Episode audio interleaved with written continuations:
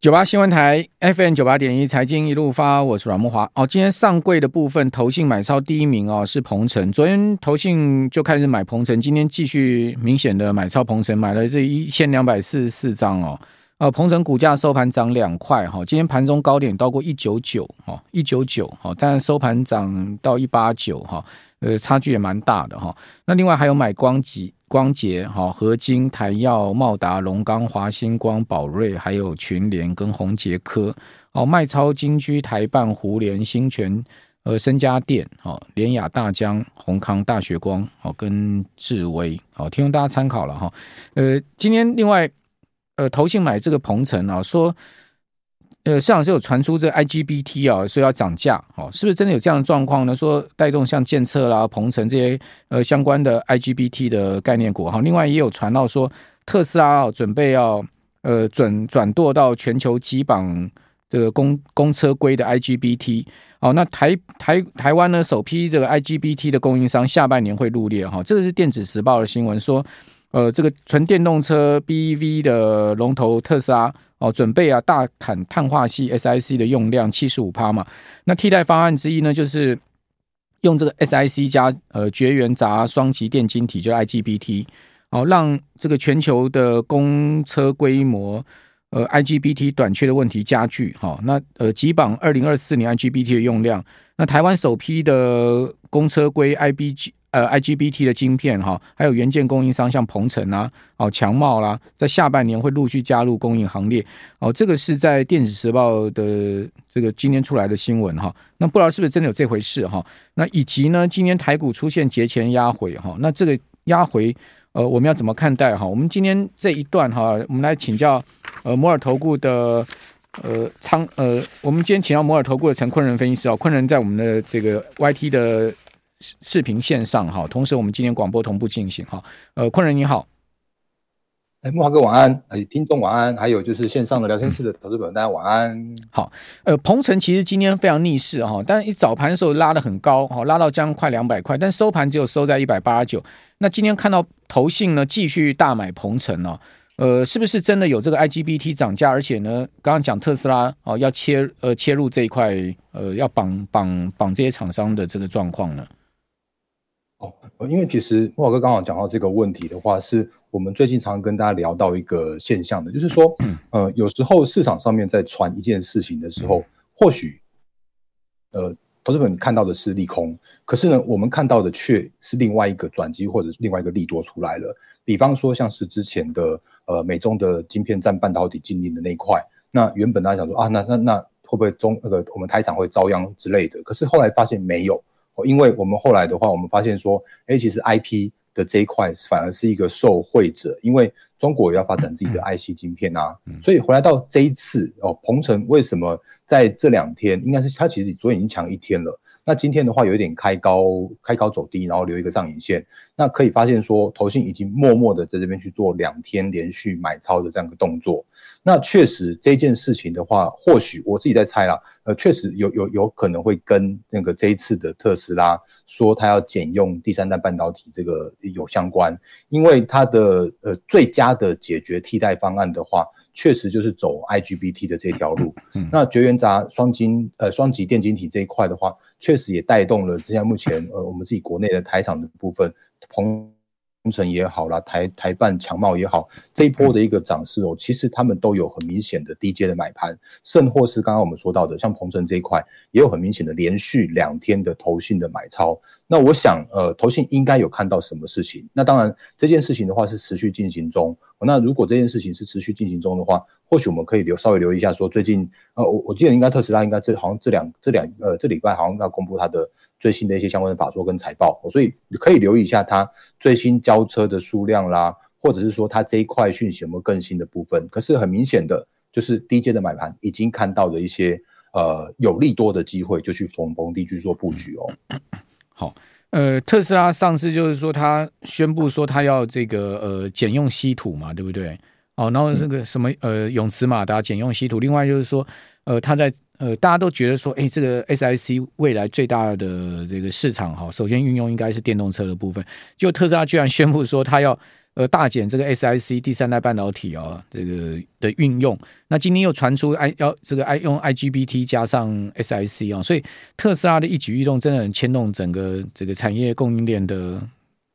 我们不敢讲说整个板块的移动，现在现在是股价就很明显的会反应嘛。上次讲说要大砍那个 SiC，我看到那个 Navitas 的股价就大跌啊。哦，那个美国一个大的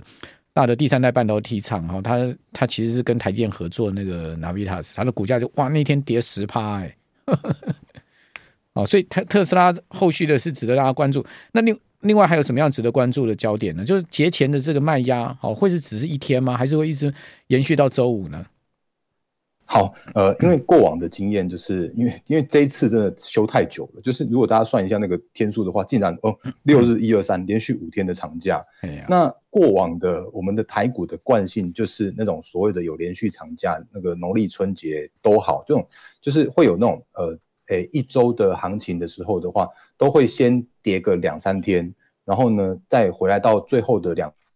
两天的时候，反而那个卖压就会稍微减轻趋缓，然后就会变成是跌跌两三天，然后再涨个两三天去做过节的这样的动作。那这一次的话，状况又比较特别一点，因为毕竟这一次的话，呃，不是我们国内的问题，因为这一次的话，就是我们这这两个礼拜经历过的就是全球的呃欧美的银行的风暴。那当然，我我们一直强调一个重点，就是说这一次真的没有系统性风险，它就只是纯粹叫做是恐慌的情绪跟所谓的信心的问题而已。因为目前看起来都叫做是可控哦，截至目前为止，因为可以看到像是德意志银行，就是呃前几天一出事，他呃德国总理马上出来喊话，秒秒秒就是秒拆弹，其实他没有没有弹，应该说他没有弹，因为。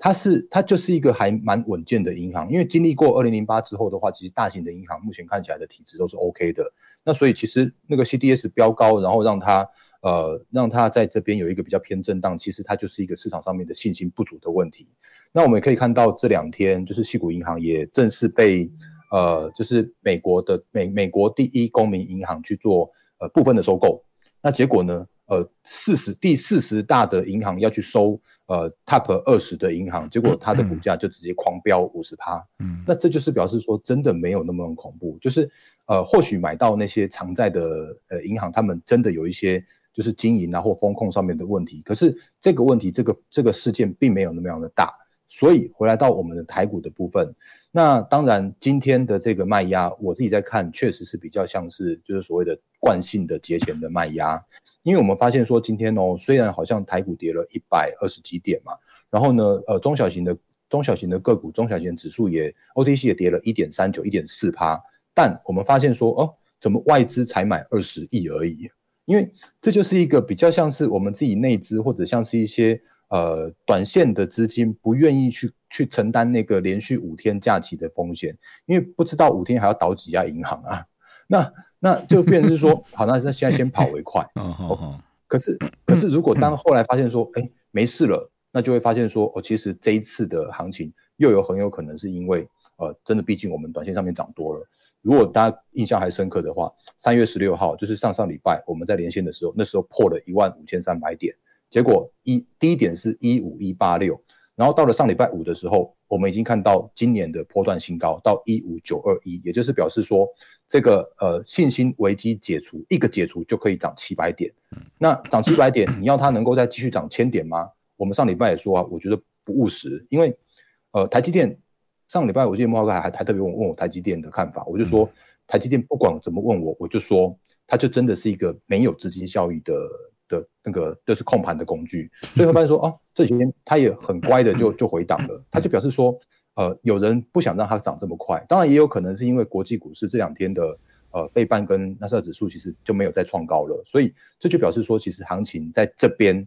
它会比较偏向于用震荡的方式，嗯，那指数在震荡的过程之中，或者是节前的呃节前的不确定因素的过程之中的话，其实震个两三天，那等到搞不好礼拜四、礼拜五，然后呢？呃，甚至甚或是没事的话，下个礼拜礼拜四回来的时候，它又要再涨上去，所以这是我觉得行情的看法是这样子的。好，就是说节前卖压一一一波过了之后，后面假设说都风平浪静，这五天都风平浪静的话，其实后面就会又又又要往上走了，就对了。我认为是这样子的。看起来要再继续倒一些什么银行，短时间应该看不太到了。讲实在，因为第一共和是最危险嘛，现在看起来第一共和也稳住嘛，对不对？对，还有什么德意志？好，我觉得应该不至于了。德意志是德国最大银行，你想你你想看德国政府会让它最大银行倒吗？就好像那个我我们让国泰金控和富邦金控倒，对不起？我我这样讲稍微得罪这两家金控嘛，我也就这样这样的一个比喻，也许不恰当了。就是说，你你能试想说国泰金控出现危机，然后政府不去救援它吗？哦，或者富邦金出现危机，政府不去救援它吗？在在德国最大的银行一点三兆欧元资产就是德意志银行，除非德国政府没有能力去救它，不然他德国政府绝对不会放任它倒的啦。我的看法是这样哈，我们这边休息一下，等下回到节目现场。九八新闻台 FM 九八点一财经一路发，我是阮慕华。好，这个 看起来哈，大家淡淡的哀愁还是在了哈。这个我们留言板上面大家还是有在讨论鸡蛋的问题哈。啊，我们居然有一位何老哥哈，或者何老弟 住金门，说自己养鸡哈，问他蛋价怎样，金门有没有缺蛋，他说他不知道，因为他说自己养鸡。天哪，太棒了，真的幸福哎，自己养鸡哈，那你机会。那个抓来台吗？应该不至于了哈。这个呃杀鸡取卵，然后我们不会干这个事哈。哦，自己养鸡，我也想在我家阳台上养鸡哈。好，那记忆体哈，现在目前看起来，我们刚刚讲说美光其实有一段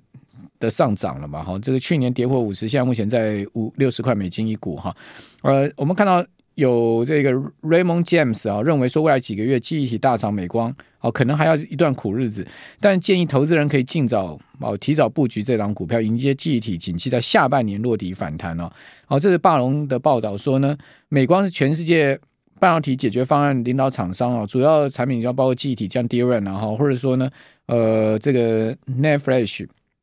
好，NAND Flash 主要是用在手机好固态硬碟上面哈。好，那呃，Ray James 的分析师是说哈，呃，他说呢，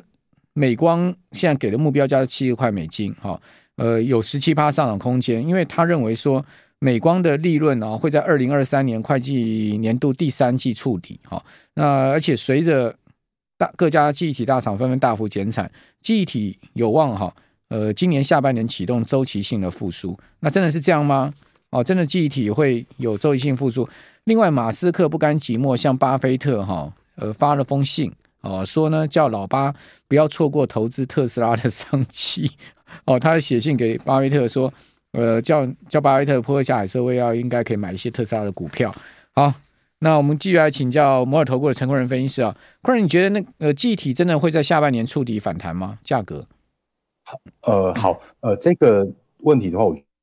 觉得回来到美光的现行和跟产业面向的看法哦，因为其实如果就目前为止，就是呃该去化库存的都在正在积极的去化库存之中，比方说像是 PCNB，然后呢像是记忆体的部分都在做去化库存，所以下半年有没有去有没有机会去做反弹甚至复苏？我自己的状况，我自己看法算是相对乐观的。那在相对乐观的情境之下的话，其实。它会反映在股价上面啊，但是呢，呃，股价上面的话，如果投资朋友那个手边有电脑，或者像你可以切一下那个 MU，就是美光的股价的那个的部分的话，你会发现说，其实美光的股价哦，确实在这边有打底。嗯，它从去年的七月到大概到到现在目前为止，再到今年三月，已经打了呃超过半年的底部了。对，可是目前为止，我没有看到所谓的转强的讯号。嗯哼，那通常。所谓的转强的讯号的话，应该是比方说底部整理或箱型区间，它有一个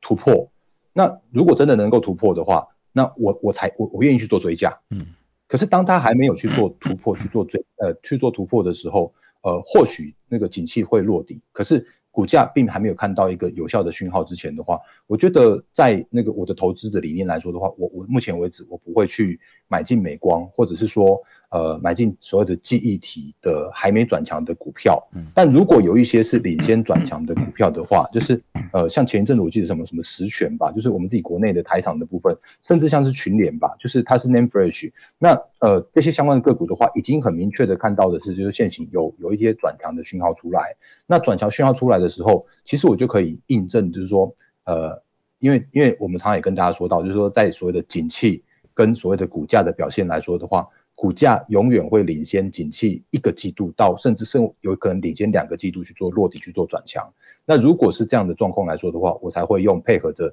产业面跟所谓的呃指数面的部分。去做一个观察，甚至是说找这种转强的个股去做进场。那目前的美光，我还不会去在这个时间点去做进场。嗯，那呃，我我也另外再讲一个观念，因为。呃，因为刚好有有在聊到说所谓的景气，或者说所谓的一些市场上面的一些讯息。对，呃，我想讲那个，虽然今天不是主题，但是我想刚好有有配合这样的一个现象跟大家做说明，嗯、就是呃前一阵子如果大家去看那个二月四号的时候，那个宝瑞它是跌停板的哦。对啊，那跌停板的时候，它那天它其实呃就是它有有出来一个重讯，嗯，它的重讯应该它有有因为主管机关让它去。呃，公告它的那个获利，那它的获利其实是腰斩，呃，就是年对年它是腰斩，嗯，然后呢，他有讲一个一个说法是说，哦，没有，不是因为腰斩，而是因为我们有税收，嗯，然后呢，呃，另外的话，他有说，因为我们有一些是汇损，嗯，所以那一次的跌停板，哦，那呃，反而带来它的一个叫做是错杀超跌，嗯嗯，所以我们在操作面的部分，因为我刚好刚好刚刚木华哥问我那个美光，所以我我想到这件事情的话，也要跟大家特别说明，就是。有很多很多的情境，如果你只是单单的看一些新闻媒体，就是呃那个就比较比较属于这种大大众媒体的新闻报道的话，你可能会错失一些不错的机会，或甚至是像是超跌的机会。就像我们刚刚最前面讲到的，像是创意 IP 的部分。可是，一旦到了当大家都知道它的好的时候，嗯，所以我回来到刚刚的宝瑞，因为宝瑞昨天他开了一场法说会，他讲的内容超级棒哦，就是他说呃他要持续去做并购。然后呢，他的 CDMO 也要持续的去做一个，就是呃，就是要要持续扩展它的市占。那结果哦，那今天的呃宝瑞的话，确实走一个创高，然后拉回。因为那天我说跌停的那天的宝瑞大概在四百五六十五六十七十块左右。那今天到昨天为止的宝瑞的话是七百四十块，嗯，也就表示说，因为错杀的宝瑞，或者是说因为行情呃已经领先落底的这种族群跟个股。他们反而会才会带来一个比较呃有效的，就是所以所以你所以你意思是说，今天呃创意跟世芯 KY 下跌是也是被错杀吗？呃，因为刚好因为聊天室有人在问这个问题，那因为其实今天的四星或者像是创意这种跌幅的话，其实它跌的蛮重的。可是如果你去细部看一下它的那个下跌的这些那个呃。呃，组成的分点来说的话，其实我刚刚在聊天室上面有说，就是今天的创意是杀的都是什么美林啦、摩根士丹利啦，然后呢，呃，凯基台北啦，这种都是短线的券商。嗯，那这种短线券商就是昨天买，今天就会倒出来的。当然，今天因为行情有更差一些，所以那个今天的这种倒法又又让这种那个多杀多或者是这种杀盘的力道更重。嗯，那我们上礼拜也有说到，是说因为其实呃，目前这个 IP 的族群叫做是好。是大家都知道的好，嗯，也导致它的好引来了很多的一些隔日冲、短线客、当冲客去做上下起手的动作。对，因为它的那个它的上下起手这种就是那个呃当冲比已经高达了六成了，嗯，所以这种情境来说的话，就很容易有所谓的助涨助跌的效果，嗯，所以我我刚刚回来到呃我们刚刚前面所说到的，就是说当产业或当个股呃去做一个呃利多跟利空的情境的反应的时候。我们投资朋友可能要留意是说啊，这个到底是杀真的，还是只是一个错杀？嗯、那如果是那个你不知道的话，你可以稍微用一下所谓的股价的高低位阶去做比较。嗯，就是如果利空来了，可是呢，它却是一个低档，然后甚至像是一个低位阶正在转强的时候，那我觉得那个是有机会的。嗯，可是它如果是利多来了，然后呢，结果它是在高位阶，甚或是啊，原来是接最后一个白老鼠，最后一个到那个最后一个就是最高点的那个那个情境的话，你可能要小心。好，呃，昆仑，那如果目前为止的话，回来到，嗯，好，昆仑，你你呃，是不是要跟大家讲一下你的 Line 群组？还有还有，我知道你有一些看好的标的，也麻烦一并跟我们讲一下好吗？好啊，好啊，好啊，呃，因为明天也是我连线，那所以对大家可以先加我的 Lite，那呃，我在上面有更多更多的投资资讯，然后呢，小老鼠 D A R E N 八八八是我的 ID。那我的 Line@ 上面的话 有更多投资资讯。那明天的话，我们也会跟大家分享更多更多的好的股票。那也要那个多多留意我们的财经一路发，因为这才是真正的专业的节目。因为上面的一些相关资讯的话，不是你一般的那种新闻媒体看得到这种是这个大家在报的东西。所以我们会有更多更多的专业的分享分享给大家。好，好，我呃，明天你要分享什么？一些你注意，像我看到你其实基本上你看好 PA 对不对？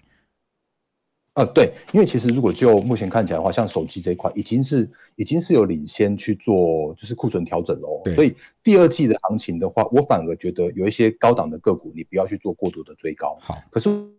我们发现说有一些产业跟族群已经有领先领先去做落底，嗯嗯嗯嗯，所以搞不好 BA 手机，然后呢像是 PCNB，大家这种就还想说啊库存还到底调完了没的这种股票。反而很有机会从低档开始去做转强哦。好，其实手机就看手机最大致就看联发科嘛。联发科股价如果不破七百的话，基本上这大大大致上应该就是呃大势就是手机的这个最坏应该也就过去了吧。哦，其实我觉得联发科股价蛮值得参考。哦，那它其实呃一呃本来要破七百都没有破哦。那这一波看起来还是在接近八百这个位阶哈。那昆仑刚刚所谈的这个 LINE 群主提供大家参考，谢谢昆仑，明天见，拜。